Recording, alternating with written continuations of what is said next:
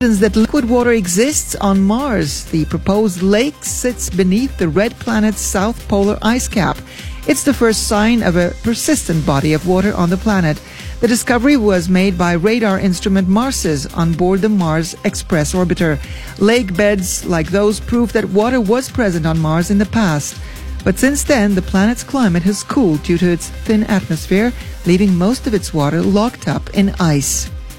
And a bit of sports. Fans around the world have chosen the best goal of the two thousand eighteen FIFA World Cup. The winner is Benjamin Pavard and his incredible strike against Argentinian, Argentine uh, in, in the round of sixteen. Around three million people took part in the online vote on the FIFA's official website. The French defender became the first European player to win the gold of the tournament accolade since its creation in two thousand six. Traffic. Now it's currently... Traffic is currently rated three points out of ten on Moscow's roads, according to our interactive map. Uh, driving time to Domodedovo Airport from the city center is around one hour and thirty minutes and under an hour to get back into central Moscow. Driving time to Vnukovo Airport is over one hour and forty minutes getting back to the city, and you'll spend about fifty minutes on your way to and from Sheremetyevo. Weather. It's plus twenty-nine degrees Celsius in Athens, plus thirteen in Anchorage, and plus thirty-five in Cairo. It's plus twenty degrees Celsius here in Moscow. Tomorrow, temperatures will rise to plus twenty-seven degrees Celsius. That's all for now. I'm Karen Rolski in the studio. Stay with us. Capital F M, Moscow. Capital Sports with Alan Moore.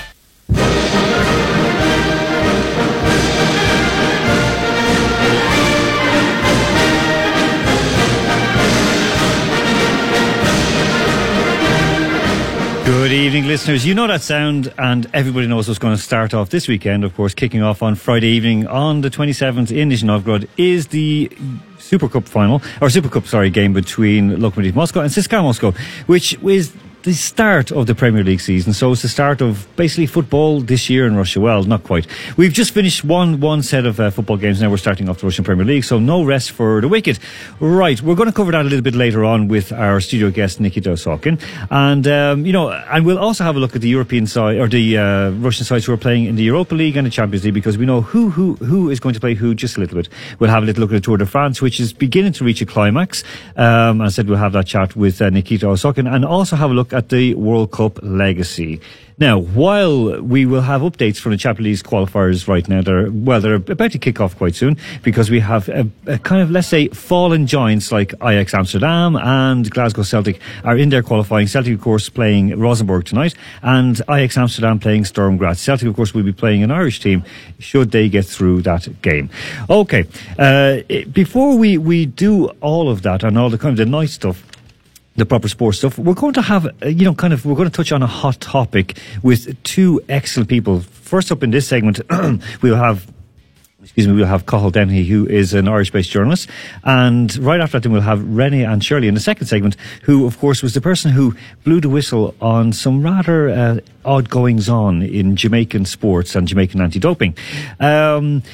Because this t- t- this morning we had a very, very strange tweet yet yet again from Serena Williams, where she said that, uh, you know, another day and another, you know, uh, doping test. And she's kind of like, you know, she, trying to make it that she's the most tested athlete in sport, most tested athlete in tennis and so on.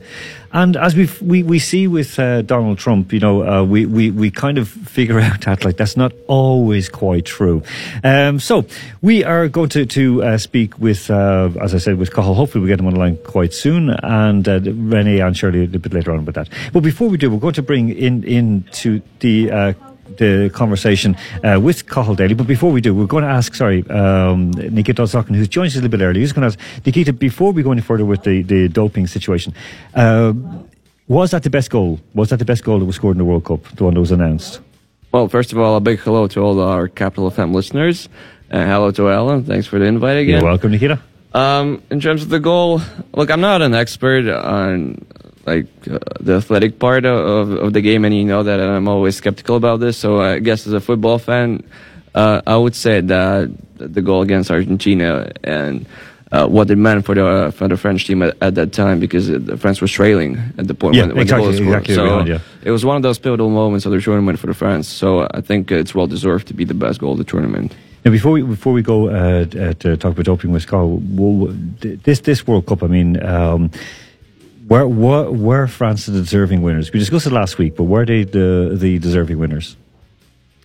Well, uh, I g- guess if you give it an economic context, an economic background, I think uh, France's win is more logical than, I guess, against Croatia's win because because of the level of the grassroots development they have, the the amount of uh, attention to give out to the youth development, player development. So I think that oh, the French football development system is one of the, of the leading in Europe and in the world. So I guess it's well deserved at this point. Okay, I. I do you- Do you think it's like it's it's a good situation that they actually uh, were able to like bring these young like mix these young players through? Because there were kind of like doubts like over some of the players like Paul Pogba and so on that they would never really break it, but he seemed to be one of the you know the, the outstanding stars of the tournament. Well, yeah, I guess so. It was uh, uh, the best mix of experience ver- versus the young guys that they have, and I guess the upcoming generation of the French team. Uh, I guess it's. It's kind of scary. I mean, when you know that most of those players are not not older than twenty-five, twenty-four years old. So that's the thing. They're amazing. And they've all come up winning titles at, at underage together for the French team as well. Yeah, and Pogba was the uh, U nineteen World Cup best player, that's U seventeen, right. Something like that. So it, it's just a big generation of players that have been playing together for the last almost ten years, I guess. And they've got four years ahead of them at least. So at least for the next World Cup, we're definitely... Or at least for the next four years, we're definitely going to see France as a top contender. For well, at least they get out of the group next World Cup, we hope. Well, don't jinx it. okay, I mean, okay. Well, I, I think you said uh, the same thing to, about Germany four years uh, ago. Uh, well, I, I figured that Germany have a bad one this one, but I do. We'll, we'll move on very quickly. So right now we're going to go across uh, all the way to Ireland, where I've actually just returned from Ireland uh, early hours this morning after a long, long, long flight uh, via Athens, where it was just scorching hot. And while I was in Athens, I had meetings about uh, doping and anti-doping and use of painkillers, but we'll have that at a bit of a later date uh, when we have the, the final uh, report on that. Um, now, Right now, I'm delighted to have him on the line. Uh, was he's a man who, unlike me, did not forget his uh, mother's birthday, and he's about to go to dinner with her and the family. So um, I, I should say he's well. First, to say he's a very, very good journalist who writes without fear or favour, and that is a rare and precious commodity and va- value in this world. Um, his article a couple of weeks ago on Serena Williams really, really opens your eyes. So uh, we're going to tweet it out in the show a little bit later. So I would advise anyone who wants to see, you know, kind of what athletes go through and what they should kind of have be a bit more aware of. Uh, definitely, uh, this man has covered. So from Ireland, we're going to welcome onto the Capital Sports Show for the first time, Mister Cahal Dennehy. Cahal, how are you doing? Very good, Alan. Thanks for having me on. Listen, I, I've been, I should say, I've been a long time kind of admirer of your work. And uh, the, the one with Serena really, it, as I said, it opened my eyes because, you know, very, very infrequently do we have journalists who are brave enough and also actually do enough research to put things down in a timeline and kind of speak the truth. Um, of course, I know you would have had to clear it with with uh, John, the editor, and so on. But um, how how did you kind of put it all together? How did you come through all the information for it? Just tell our listeners. Yeah, I suppose in relation to the Serena Williams story I wrote recently, it was much a case of the truth, I suppose, is in before your eyes, and it's online in terms of the statistics and in terms of her approach to doping. Now, Serena Williams is, without doubt, the greatest tennis player of all time. Uh, certainly female tennis player overall of all time. And she has had a curious relationship with doping down through the years, whereby just a few, I suppose, the instance in twenty eleven, and Esther's drug Call, call, just one moment. We're, go, we're, call, we're going to give you a quick call back because we're kind of breaking up on the line just a little bit. So we're going to give you a call back in just two seconds, okay? And ended up Okay, so uh, just just before we go on to that, just uh, the, the line was like pretty awful. We're not getting the, the, the best out of uh, Cahal right now. And um, I'll just say the, the tweet this morning that she she put out, uh, Serena put out, was uh, dot dot dot. And it's that time of the day to get randomly in inverted commas drug tested and only test Serena. Out of all the players, it's been proven I'm the one getting tested the most. Discrimination? Question mark. I think so. At least I'll be keeping the sport clean. She put a very unfortunate hashtag, hashtag stay positive. You know, I mean, what Serena can test positive for, we don't know. But of course, she had this litany of offense, offenses and, you know, this kind of self-awareness that you expect from a, a woman of thirty-six. She doesn't quite seem to have it. Um, and of course, as soon as she put it out, a lot of people kept, were coming in saying like, you know, um, you know, we're so proud of you, you've done so well. And, uh, you know, it, it sort of, it sort of like kept it going. We've got, Cahal, you're back on the line with us. Hi, Alan. Apologies. Dublin here, and the cars everywhere and people everywhere, so the reception is a little iffy. Well, listen, we'll, we'll try our best to get through this. Look, um, listen, just just answering, just answering it back, uh, or uh, getting answered. So, is is Serena? Is she tested too much, Cahal? In short, no. Um, Serena Williams is, as I said, the greatest tennis player of all time. She's earned eighty-four million dollars in prize money. Last year, between prize money and endorsements, she's earned twenty-seven million dollars. And on average, she's tested between about, I would say, between about ten and fifteen times a year, which may sound so, like so, a, so that amounts to about one a month. Well, and so, okay. If an athlete were to dope, that's not sufficient that you're, you'd have to get very lucky to catch an athlete. So there are amateur athletes, I know, amateur cyclists, runners, gymnasts, swimmers, boxers even, that will be tested more than that. You know, they might be in the Olympics, but people who earn probably less than one percent of the amount from sports that Serena Williams would earn. An example of that would be Molly Huddle, an American distance runner who most people, with good reason, would never have heard of because she's never won a global medal, never won an Olympic medal. She was tested seventy-four times by the U S Anti-Doping Agency in recent years. Serena Williams, for a much longer spell, by comparison, has been tested a total of forty-one times. And so for twice the amount of time, she's been tested half the amount of a relatively unknown American distance runner. So when you hear Serena Williams complain that she's being tested too much, it really does not, it does not ring true when you look at the statistics. Well, I mean, Cahal, that's that's the thing. I mean, you know, uh, you know, you've you've written about it, and you've written it very, very fairly. I, sh- uh, I have to add about the Russian situation, um, because we like we we've always been calling it here on the show, and I've always called it personally that you know that Russia has had and still has uh, issues around doping and trying to like you know get rid of it from from the the, the whole sports system here. Um, they are trying, of course, they are making great steps, but I mean, we we've seen it everywhere. When I was home in Ireland this past weekend, I was talking with G A A players who are using substances that, you know, are not that uh, healthy for the mid and long run. So, I mean, what is the global anti-doping system uh, doing about this, and is it fit for purpose? In an essence, perhaps not, I think, would be the true answer there, because global anti-doping ridiculously underfunded. I think the entire annual budget for the World Anti-Doping Agency amounts to less money than the rights that Sky Sports or B T Sports pay for one single Premier League game. Um, so when you compare it like that, the amount of money in sports relative to the amount of sport invests in doping, it's ridiculous really to pretend that you have a clean system across the board. And I'm not just talking athletics or cycling, the traditional sports that would be associated with doping. I'm talking all sports. I'm talking football, tennis, swimming, boxing. Every sport really has a doping problem these days once there is that physical element to it. And really, while we've all been made fully aware in recent years of the problems around Russia and how that was organised and how institutionalised, I guess it was, across the world, doping is done um, in various sports, in various countries. And to be honest, in some countries, it doesn't take a genius to figure out that it's being done to the same extent as it was in Russia. Um, you have countries, to speak, my own expertise would be in athletics, and countries like Turkey, countries like Morocco, um, even even Ukraine, um, other countries, like there's very little testing, say, out of competition in Ethiopia, and a lot of those have even been, countries have been deemed non-compliant with the WADA code in recent years.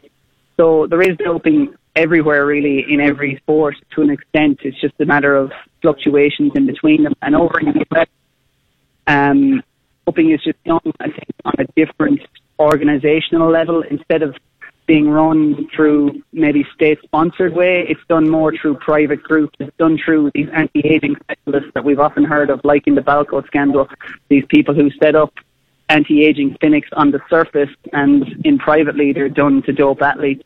Um, we've had baseballers, American footballers, sprinters, some world champions in all those departments uh, attending these clinics and using steroids. And it, it usually, it's very rarely the testing that will catch them, because the testing typically is quite far behind, and it comes down to the authorities' investigations and intelligence led. And that really is the, the new frontier of anti-doping. It's collaborating with police authorities to try and track illegal webs of doping, and I think that will be the, the way most of this will be exposed in the future.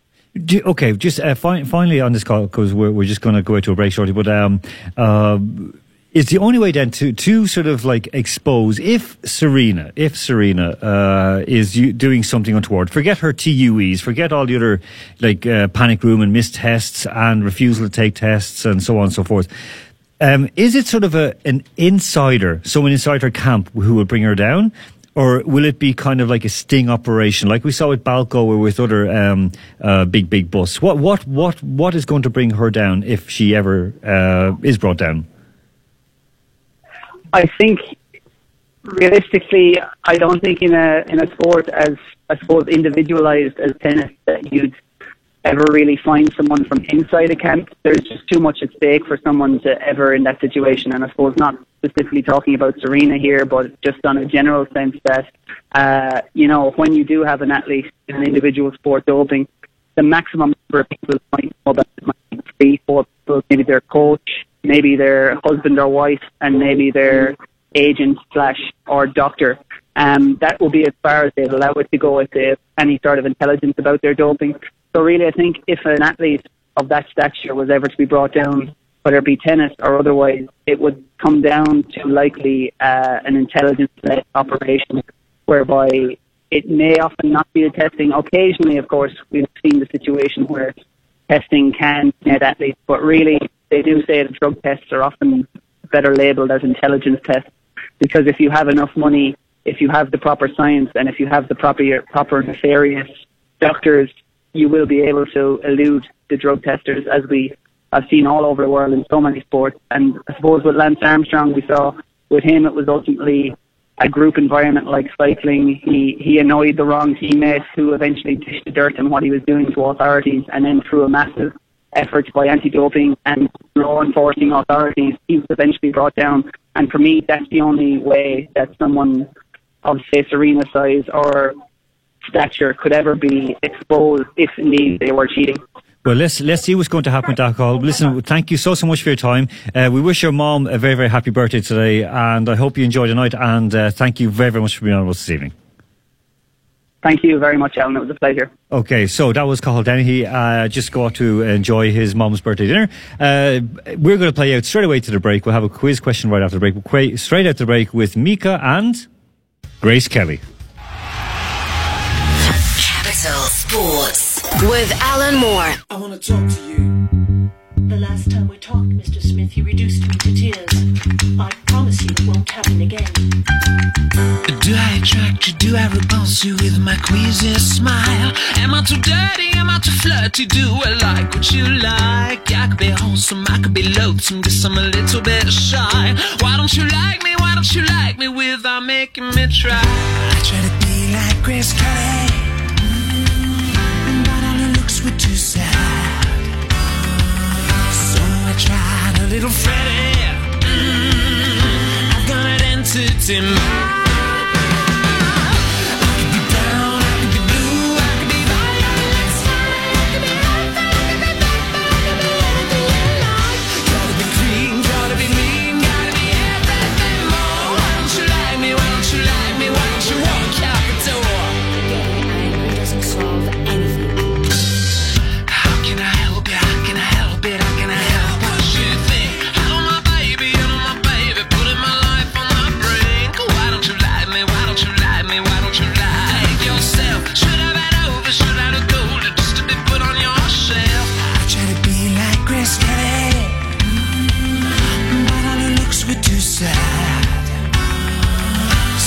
Tried a little Freddy. Mm, I've got an entity mind. I could be brown, I could be blue, I could be violet, I could be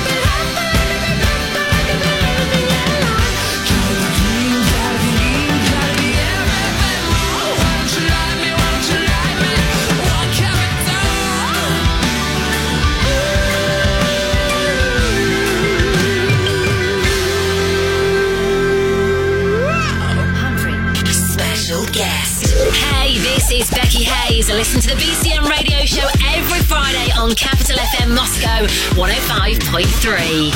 Every Friday at one a.m. on Capital F M Moscow. I like the way you do your... The one and only English-speaking station in Moscow. Capital. Capital F M. Capital Sports. With Alan Moore. Okay, welcome back, folks. So, uh, apologies for, for the quality of the line for our last call with Cahal. I mean, it wasn't brilliant, but I think he kind of got the gist of it, that uh, Serena is not tested as much as other athletes, uh, not tested as much as most athletes, and uh, so kind of she needs to kind of, uh, I can't I can't say just like get on with the job and do the job except testing. Uh, Nikita, did it surprise you that she was tested so little overall compared to other athletes?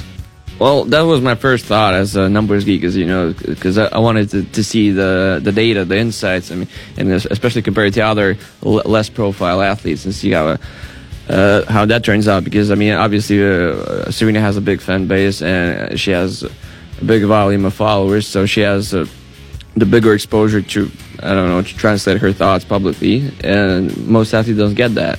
So there's definitely that aspect that has to be taken into account. So it, it all has to go down to the comparing her, her test to tests of other athletes.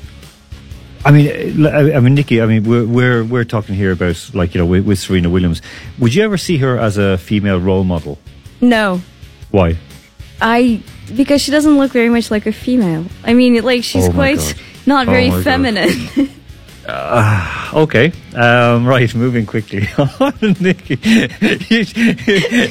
I, I didn't cut you off like someone else would do. I, I didn't just give you dead air. Yeah, you air. Just gave me the face ball. I, the face, I just covered, I, folks, if you if you can see it in the studio, I just covered my, my face with my hands, and I think you might have heard me saying, oh God, oh God. I mean, that's just kind of like, you know, when, you, when the plane is hurtling to the ground, you're just going, oh no, no, don't say that, please. Going to get fired. No, but no. In, in fairness, like, I mean, when you look at she, a thirty-six-year-old woman, she's just had a baby. You know, she's come back and so on, and suddenly uh, has done tremendously well. Now, one of the reasons, we'll discuss that in a wee bit with uh, Renée Anne Shirley, is that when you're an athlete over the age of thirty and you're coming back, um, you are going to be target tested simply because it's it's very, you know, you have to work that a little bit harder, like we were speaking with, like, the anti-aging clinics and so on, like, to kind of get these H G H, or the human growth hormones, into you to to keep your, you know, performances at a high level. Um, there were questions, Nikita, in, during the World Cup, especially with the the amount, because again, numbers geek that you are, with the amount of kilometers covered by the Russian national team. Um, you know, but in the end, I think they were they were outrun by other teams. Uh, I don't have the exact statistics, but I think at one point, uh, I think during the quarterfinals, uh, Roman Zobnin was actually the leading player in terms of covered kilometers on the field. Really? Yeah, as far as I know. So uh, I don't think I think Russia was one of the more physically prepared teams for the tournament, and I, I think statistics actually prove that. So, I mean, as an aggregate, I guess things uh, the teams that went on to the later stages obviously outnumbered them. But in terms of the tournament average, I think Russia did pretty well. I mean, do, do you think, okay, there there was the spectre or the questions of doping, that how did Russia get so good so well? But if you look at the kind of balance side of it, is that they didn't have that much of the ball. They had to chase the ball most of the time and ran, ran, ran. And even, uh, I mean, it was mentioned by, you know, very well-known journalists at, at the stadium where um, that I was watching games with them, and they were saying that the Russian players are out on their feet. They can barely walk at the end of ninety minutes. Like eighty minutes, they suddenly couldn't control the ball as well as they could early on. So um, should we be asking questions of the Russian team? Should we say, like, hold on, that's a, that could be a bit dodgy? Well, uh, I think the Russian team was uh, under supreme surveillance from anti-doping officers, and I think there were a lot of tests conducted for the, for the whole team. So, and obviously not, none of those tests turned out to be positive. So uh, I guess at this point we, we don't have any evidence to, to doubt that, them. Yeah, that anything illegal happened or... Do you think, though, that in, in football, that that uh, just in your own experience and opinion, and, and from your studies, that uh, you know there there is a prevalence of doping within football? I think there's a prevalence of doping in sport in general. It, okay, okay, that's that's a fair point. Fair point. Yeah, and actually, that there's a football economics conference in Moscow a couple of weeks ago, and uh, one of the keynote spe- speeches was actually about regulating doping. It was actually not rec- regulating anti-doping, but actually doping, because uh, it's pretty much an accepted fact that doping has become an inevitable part of professional sports. And uh, so one of the keynote speeches was actually dedicated to, uh, first of all, accepting this and proposing a, sort of a system of re- regulating doping among athletes rather than just closing our eyes. And so it, regulating it, so basically having a system to control what they're using and... Right, right. So w- one of the propositions, I think it was a bit bizarre, but then again, it's, it's not my proposition, so I just can translate it to you. So, uh, like, to have a diary method, so m- most of the athletes would just write up uh, the substances they were using uh, and make those diaries public so that every fan would see who he's supporting and what the athlete is using. And if any of the athletes actually went beyond the list that was included in the diary, they would get a life ban. And no questions asked. Straight but, away. Yeah, but apart from that, if they, if only the test turned out with the substances that were included in the diet, then nothing would happen, basically, is that. And that, that would actually, I guess, I- induce more transparency to the sport and a bit more ex- acceptance, especially, and also, I guess, safeguarding some of the le- less insightful athletes yeah. from actually using substances. and then Less not, intelligence, so yeah, yeah, and not actually knowing what, what they're supposed to do. Well, I mean, that was Ryan Lochte, the American swimmer, got done for two years, where he posted pictures, I think on his Instagram, of him getting intravenous, um, you know, inf- you know, transfusions. So, I mean, th- there there is that, like you said, there is that kind of question to be asked, like, you know, if it is controlled, is it better? But, I mean... I mean, I you, ha- you have photos of Michael Phelps, uh, I mean, smoking marijuana just yeah. after the Beijing Olympics. So, it, it's, a, mean, it's an accepted fact.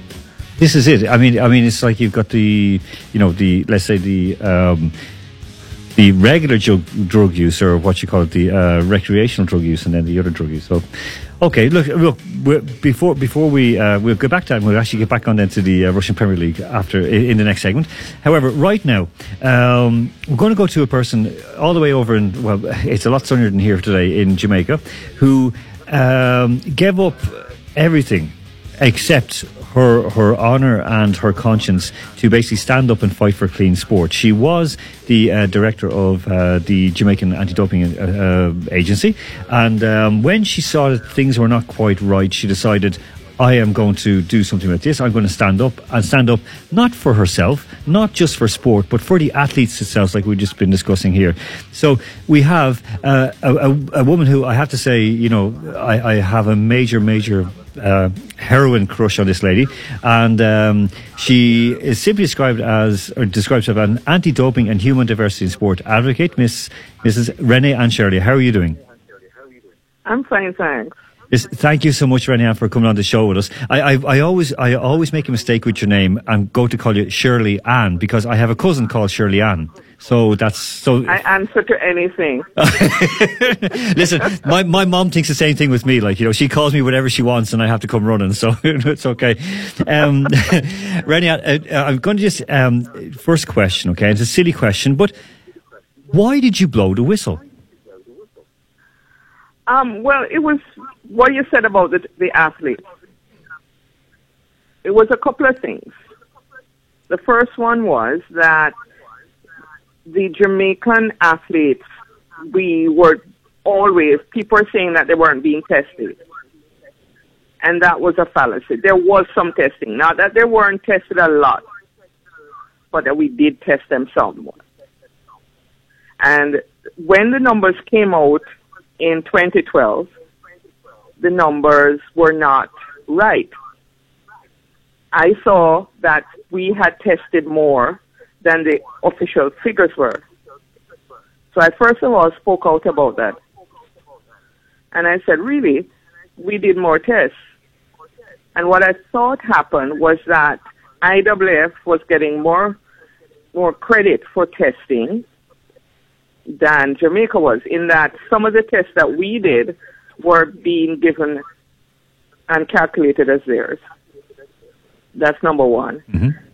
The other thing was that I think I spoke out and said that before the Olympics in twenty twelve, there had only been one out-of-competition test on Jamaican athletes by J A D C O.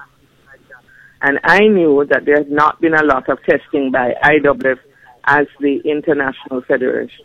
So basically... And that is what created a whole lot of problem, because they didn't want it to be told. Now, Renée, just I'm just going to recap on that just very, very quickly uh, for our listeners. So the I A A F uh, is the, the governing body for athletics in the world, so the International Athletics Federation, uh, Amateur Athletics right. Federation.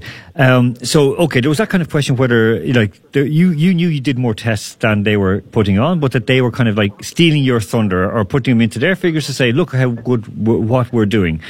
And then the second thing was with um, when... There was only one, a single out-of-competition test done by JADCO in the lead-up to the twenty twelve Games, which was very successful for Jamaica, very successful for the United Kingdom as well. But that there seemed to be that kind of issue around, you know, were these athletes being tested adequately? Am I correct in saying that? Well, let's put it this way. If, if, a, if a national anti-doping org, organization is not testing properly, from where I sit, the International Federation should have taken up the slack. Right, that's a good no. And, that's that's a good point. Right, they did not. And so, even when you look at the problem, say with Russia in twenty sixteen before the Rio Games, part of my issue with everything is that I A A F should have done more.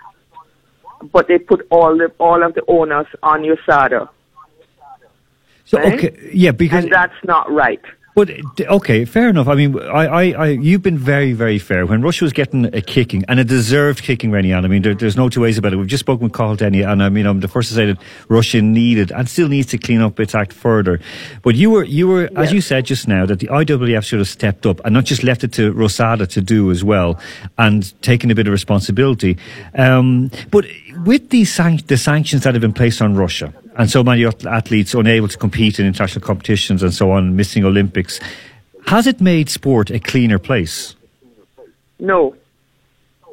And that's my problem, because a lot of it is hypocritical. Right? What was, as far as I'm concerned, yes, USADA had a problem. But I A A F was part of the problem as well. And what you asked was part of the problem was was they were supposed to clean it up. It should have been independent. So I A A F pretended that they were not part of the problem. And I'm saying they were a part of the problem. Okay, so... Then we- you bring in somebody from outside and you impose a solution and it's not going to stick.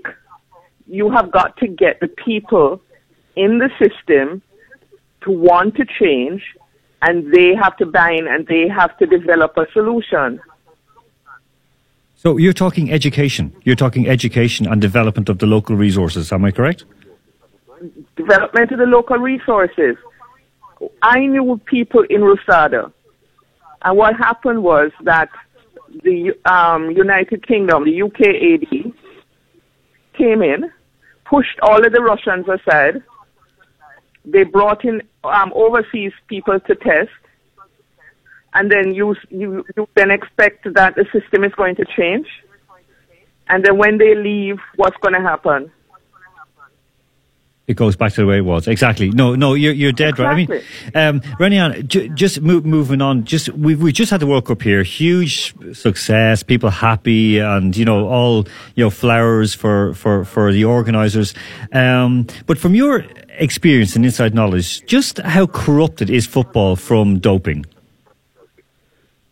It's it's as bad as most of, most of the sports. Look, what what doping? One of the issues you have, you know, this is the livelihood for athletes. When you see those footballers running up and down the, the field, if they get hit, they get injured, they have to go overtime, they have to go through all those games. They need to be able to recover quickly. They need to be able to um, to come through injuries. They need to be faster. They need to be strong. They need to push the envelope. So what do you think happens in football? Everybody pushes the envelope. Well, in cycling, they push the envelope. And that's within track and field. That's and that's what we're, like, we're just going. We'll, we'll, we'll skip across to all the, the Chris Froome and so on, because that's just that saga going on and on and on. I mean, I want to actually just very before we go into the last question. Are we being a bit too hard on, on Chris Froome and Dave Brailsford and Bradley Wiggins? Should we cut them a bit of slack in cycling? I mean, because everyone else seems to be doing the same thing. No. Their, their, their situation is one where they asked everybody to believe that they were clean, that they were above, they were going to be transparent. They were going to show you everything. If you claim that, then you don't, you don't expect that we're going to cut you some slack. Listen, that, that, right? that's that that's fair play. I, I, you, you're actually you're talking the exact same as uh, Paul Kimmage would talk, the ex-cyclist, of course. So, uh, Renée, before before we go, one final question about this kind of like the, the Serena Williams thing. She tweeted again today, um, and and. I, I've been like you know reading what you, you've been responding and, and your thoughts on this on, on Twitter. So, uh, two very very small questions on this: is she being discriminated against? And number two, even if she not even if she is, should she be complaining about this to a higher level? That if it is discrimination, should she be fighting harder against it? No, it's not discrimination. But what she needs to understand, and the public and the public needs to understand, she came back. Um, so she was off off the circuit with, when she was um, with maternity leave. When you come back after a period of ter- time, you are you have to expect that you're going to be tested. That that happened to her bef- before she started playing. Then she went and got injured when she was in a competition, and that is a, a flag. Where you have to expect that people are going to, t- to test you, because one of the things we expect is that you may you may do something to try and come back quickly. So it's not discrimination. That's a, that's the kind of thing that you have to expect. Listen, Renée, and that would be done to athletes throughout the system. Renée, Renée Anne, thank you so much for your time. Uh, look, would you would you come back on again for a longer chat with us uh, at a later date? Sure. That's brilliant. Listen, thank you so, so much. Enjoy your day in the beautiful Caribbean. Uh, and, uh, thank you again. For, uh, I mean, again, like I said, like you are a heroine for, for those of us who want to try and make sport a better place for our kids and for everyone else's kids to, to enjoy. Thank you so much for, for your time. Thank you very much. I really enjoyed it. Thank you. Okay. So we're going to go straight to break. Uh, Nikki say we have the Scissor Sisters and I Don't Feel Like Dancing. Capital Sports. With Alan Moore.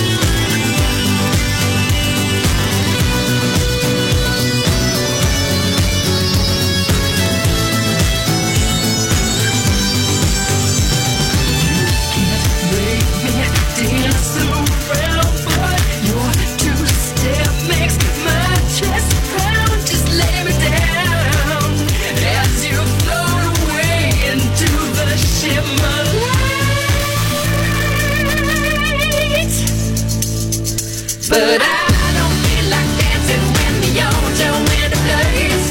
My heart could take a chance, but my toothpick can't find a way. You think that I could muster up the little soft you get this way. But I don't feel like dancing, no, so no dancing today. I don't feel like dancing, dancing, looking at my time and dancing. I don't feel like dancing, dancing, breaking down and dancing. I don't feel like dancing, dancing, nothing but high.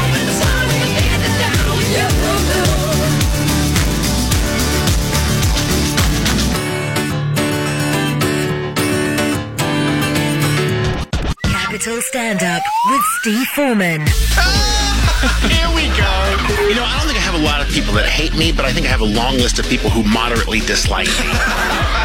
You can really taste the Soviet Union in a larder. You know, there's like a... Well, you can smell petrol. That's the main thing. That's the main thing you notice, to be honest. And actually, the, the a larder doesn't start just by turning the key. You also have to sort of go... Mm, like, there's, like, there's like an element of that, like, you know... Oh, British people. We gave you a language. Oh, British people. For God's sake, I wish you'd use it. Every Thursday at nine p.m. Capital Stand Up with Steve Foreman on Capital F M Moscow. Are you serious? You got a date right. Capital Commercial. Телефон такси Москвы три три три три три три три. От города четыре девять пять. Moscow's hit music station. Capital F M. Capital F M. Capital Sports. With Alan Moore. Welcome back to our last segment of tonight's show. Uh, just so you really, really do understand it, this is a woman who who, who was almost just there, Renée, Renée Anne Shirley from Jamaica, that she had, you know, guns pointed. She was, like, threatened that if she uh, didn't stop talking about, like, the failings of the system in uh, Jamaican uh, anti-doping, that something would happen to her. But she's she she she's so so brave, so tough, and I think um, you know, you could listen to her talk for hours, and then she's. Uh, Genius level person. But anyway, we will move on. The Russian Premier League, of course, is back in action this weekend. It kicks off on Friday night in Nizhny Novgorod with the big, big Super Cup showdown, the Olympic Super Cup showdown between, uh, let's say, a, a rejuvenated in many ways Lokomotiv Moscow and, let's just say, almost like a, a falling apart at the seams C S K A Moscow. Um, so C S K A, Nikita, they are really, they look like they're in a bit of trouble. Well, um, I wouldn't say they're actually tumbling apart. I think they're just going through a phase of rebuilding. I think they've already made a few transfer deals in terms of increasing their defensive side, because after the retirements of the Brzezinski brothers and the Ignashevich, um, uh, they've signed one uh, Iceland national team player as well as one Brazilian, as far as I know. So uh, they are uh, going through a phase of rebuilding, but I mean, they have the problem with a uh, huge amount of debt being accumulated from the finance and the construction of a new stadium, and they've, as far as I know, they've just been able to sort of uh, straighten out their financial financials recently, and they've had a real uh, challenge recently in the last couple of seasons of balancing between actually athletic goals and being able to conform with UEFA's financial fair play, and also being loyal with the fans, I guess. So uh, it's definitely going to be interesting to see how C S K A is going to be without without. It's fortress of a defense that we've been, uh, I guess it was a pleasure to see those guys play. Yeah, I mean, we can actually say, it's kind of like I sent to my son, that he, he saw the Portugal-Morocco game live in the stadium. And I said, you saw Cristiano Ronaldo play, so you'll tell that to your grandkids. And I mean, we, we, like, again, the Berezovsky, you know, brothers, when they when they had legs under them, they were very good. Ignashevich in the World Cup, again, played a very, very good World Cup. And, you know, he's he's thirty-nine years of age now, so it's it's time to, to leave the stage. Yeah, and actually Ignashevich didn't want to initially go to the to World Cup. He actually retired. He retired, yeah. He, he retired, retired from international yeah, yeah. football, as did the Berezovsky brothers yeah. did. But, I mean, Ignashevich found, him, found himself to uh, give it all, give it his all at the last tournament, uh, and I think it was all worth it at the end. Exactly. I mean, he, he was he was very, very solid. You, like, you know, as I say, when the legs go, the brain stays alive, and his brain was still there, like, working very, very well, because he was getting himself into positions, like, you know, to, to collect the ball. Okay, so this this Friday, of course, they're, they're playing Lokomotiv. Lokomotiv, they've just, of course, announced the signing of uh, Grzegorz Krychowiak. Uh, so, I mean, that's that that's a fairly decent signing from a player who's played, he's won the Europa League with Sevilla, I believe. Yeah, that's right, and he moved to P S G alongside Unai Emery, who actually moved from Sevilla to P S G. And he was the, the player that he wanted to, to see uh, in Paris. It didn't actually go that well because I think uh, his last spell was at West Bromwich, so uh, on loan. So there is still a question whether or not he's still a top player, but definitely a, a top signing in terms of, uh, in contrast with Russian football. And but I'm really sorry for the commentators at this point. Yeah, I mean, even I'm struggling with that name, as, and we're going to have to interview him this season as well, so it's going to be a bit of fun. Um, so we, uh, before we, we do anything, we will give out, we've got a very, very short period of time to, to give out this quiz question, okay? So on plus seven nine two five one one one one zero five three, okay? Tell us, okay, you'll tell us, send us in the message. We're going to record them down, so we're going to record them down. Uh, who who, who do you think will win the uh, the Lokomotiv? So until the end of this hour, who will win the Super Cup between Lokomotiv and C S K A? There's a huge, huge prize on the way for you if you get it right, and we'll announce the winners next Uh, Wednesday. So you've only got a few minutes to do it. This is a very, very special one. You've got two V I P tickets to the Spartak Moscow, uh, or sorry, say Lokomotiv Moscow, Spartak Moscow game uh, in two weeks' time. So who is going to win the Super Cup between C S K A and Lokomotiv? Send in your answers right now. We're going to announce the winners next Wednesday. Okay. So um, this Super Cup, who do you reckon is going to win? Give our listeners a bit of a, a, a boost. Uh, I'm not going down that road again, but... Uh, Uh, I, I would mostly ask the question whether or not this is going to be uh, the continuation of the World Cup party, or is this going to be the hangover? So, well, it's done well so far in the lower leagues. There have been decent turnouts. Okay, they've been giving away free tickets, but there still are decent crowds coming in. All right, Alan, I'll ask you a question. Who was supposed to play in the Super Cup? Well, well, of course, they're gone, Tosno. Yeah, the club that's... No, no longer exists. I know. Well, I mean, I, I flagged up years ago that they, they, they were just built on sand. I mean, that, that was obvious. They were like backed by a building company. But anyway, yeah, okay. So no, let's, let's not get ahead of ourselves because we, we see a few packed stadiums uh, after the World Cup. That's true. So listen, on Saturday at seven o'clock, Spartak are kicking off against uh, Rosenborg at home. Now, Rosenborg just back up, of course, in the top flight. Uh, what do you reckon? Have Spartak, you know, have they have they got the legs this season to get the title back? Well, they they definitely have the legs to contend for their title, and I think that that's one of the things about the top teams in the Russian Premier League is that, that, that they have the ability to have a bad season and still bounce back and do well in the sec- second one. So, and I think Spartak is one of those teams that, on average, is definitely a top contender for the title. But we're going to see what's going to happen. Because, I mean, it's Russian football. That's true, that's true. Anything can happen. Okay, so, of course, your side, Dinamo, you're away on Sunday at four thirty to Arsenal in Tula. Um, they had a great end to the season last year. Will will they start off as they ended? Will they begin as they mean to go on? Again, it's Russian football. You never you never know. I mean, no, come on, come on. It, uh, you know, my, my opinion in terms of Dinamo is going to be biased anyway. And uh, But... I guess the main thing you have to take into account uh, at the end of the season, uh, I guess the best run of the season, uh, it was all thanks to Alexander Tashaev, who is actually now in Spartak. And we only have seen one signing from Dinamo. It was uh, the free agent signing of Josinho, who used to play in Krasnodar. So there, there is a concern. But it's not a signing, in fairness. Uh, yeah, there is, but uh, you have to ask yourself the question, what, why did uh, Krasnodar not prolong the contract with Josinho? So, uh, I mean, there is a level of concern if the the talent pool in the squad is there and w- whether or not they're actually going to be able to compete because, again, from friendly matches, I mean, during preseason training camps, you, you can't make any sort of predictions. Okay, so if we look then, uh, of course, uh, Lokomotiv won't be playing uh, this time, neither will uh, C S K A, but, uh, um, well, on Monday, uh, Lokomotiv are away to U F A. So, Lokomotiv, they had the bones of last year's team. I mean, pretty decent side overall. They've signed up Jefferson Farfan, Manu Fernandes is still there, Guilherme is still there. Uh, the Moranchuk's haven't moved, I'll say yet, because they, you know, they, they are players who can potentially go anywhere. Um, Should should we expect Lokomotiv to, to at least challenge for a title this year, or will they retain it? Yeah, I think uh, the strategic move for them was to keep their key players from the title-winning season, and they've build, been able to build up on that with a few extra signings as well. And that gives you an understanding that, first of all, the club is doing pretty much well financially, because they wouldn't be able to go on, on a spending spree if they're going to compete in Europe, which they are. So uh, I guess there's a... Things are good at a balance sheet, probably.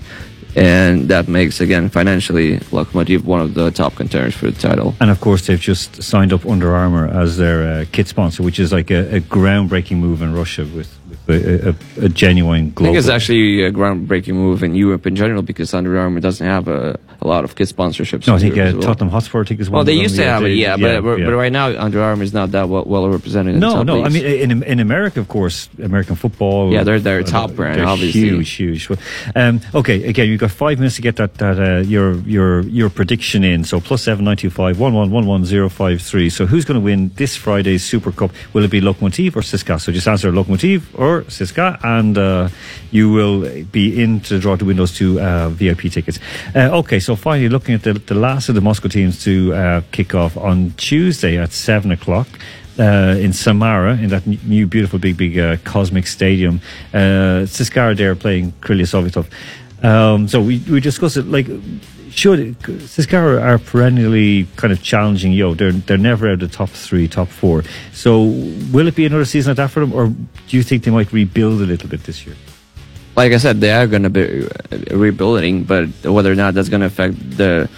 The athletic side of the team, that still remain, remains to be seen. Uh, I think Goncharenko has proven that, that he's able to produce the results even when uh, his squad is below par on paper. So, I mean, he's done it with Bate in the Champions League. He's done it with C S K A before when, when the, they had a lack of transfers.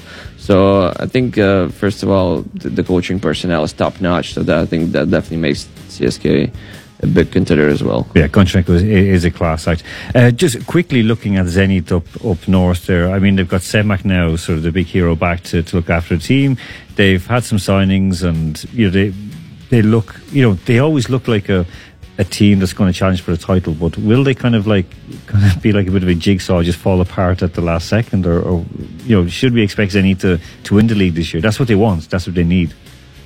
Well, if you're looking at it from a statistical standpoint, this this should be the season that they, they, they do well, because, I mean... Oh, how so? How so, statistically? Well, because, I mean, they've got probably the biggest budget in the league, and uh, statistically, there, there is a correlation, and there's actually a causality between uh, financial possibilities, and financial capabilities, and your capability of actually winning games and winning tournaments.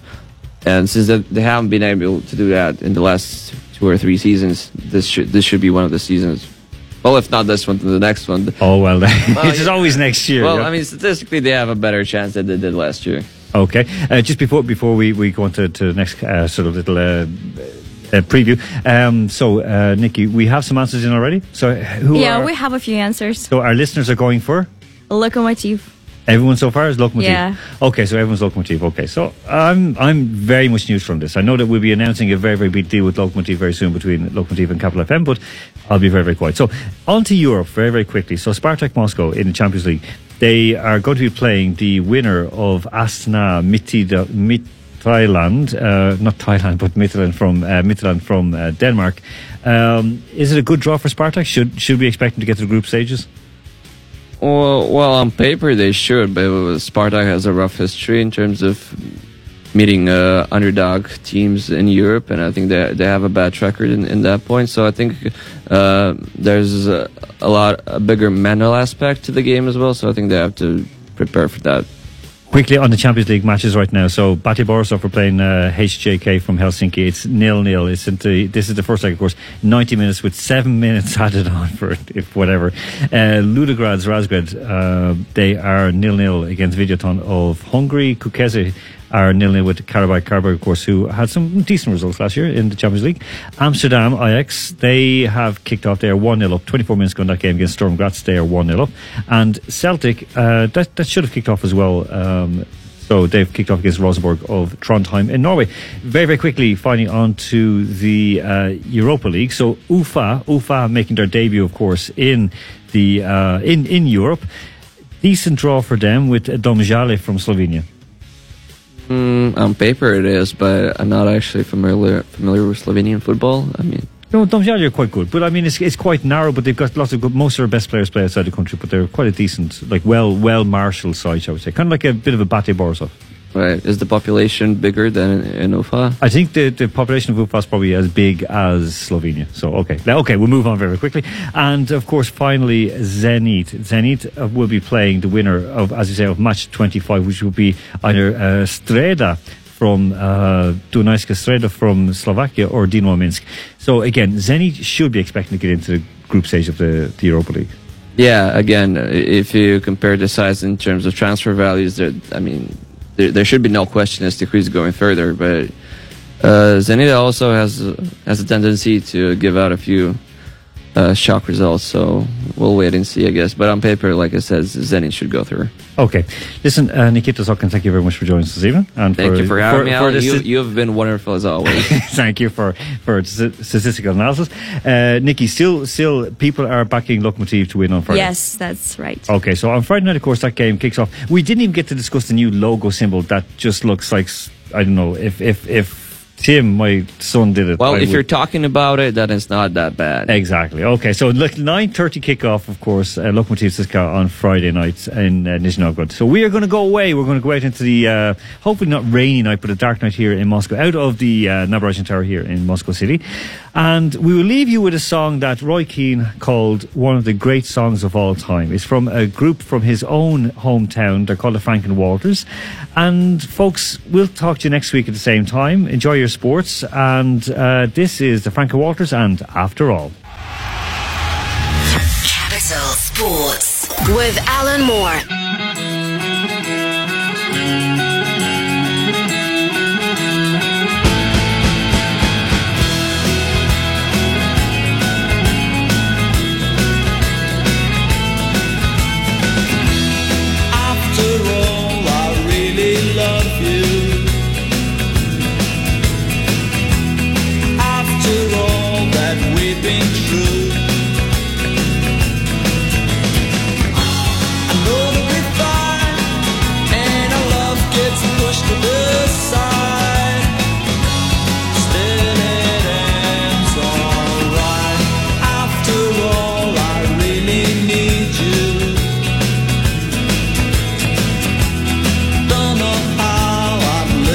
Without you.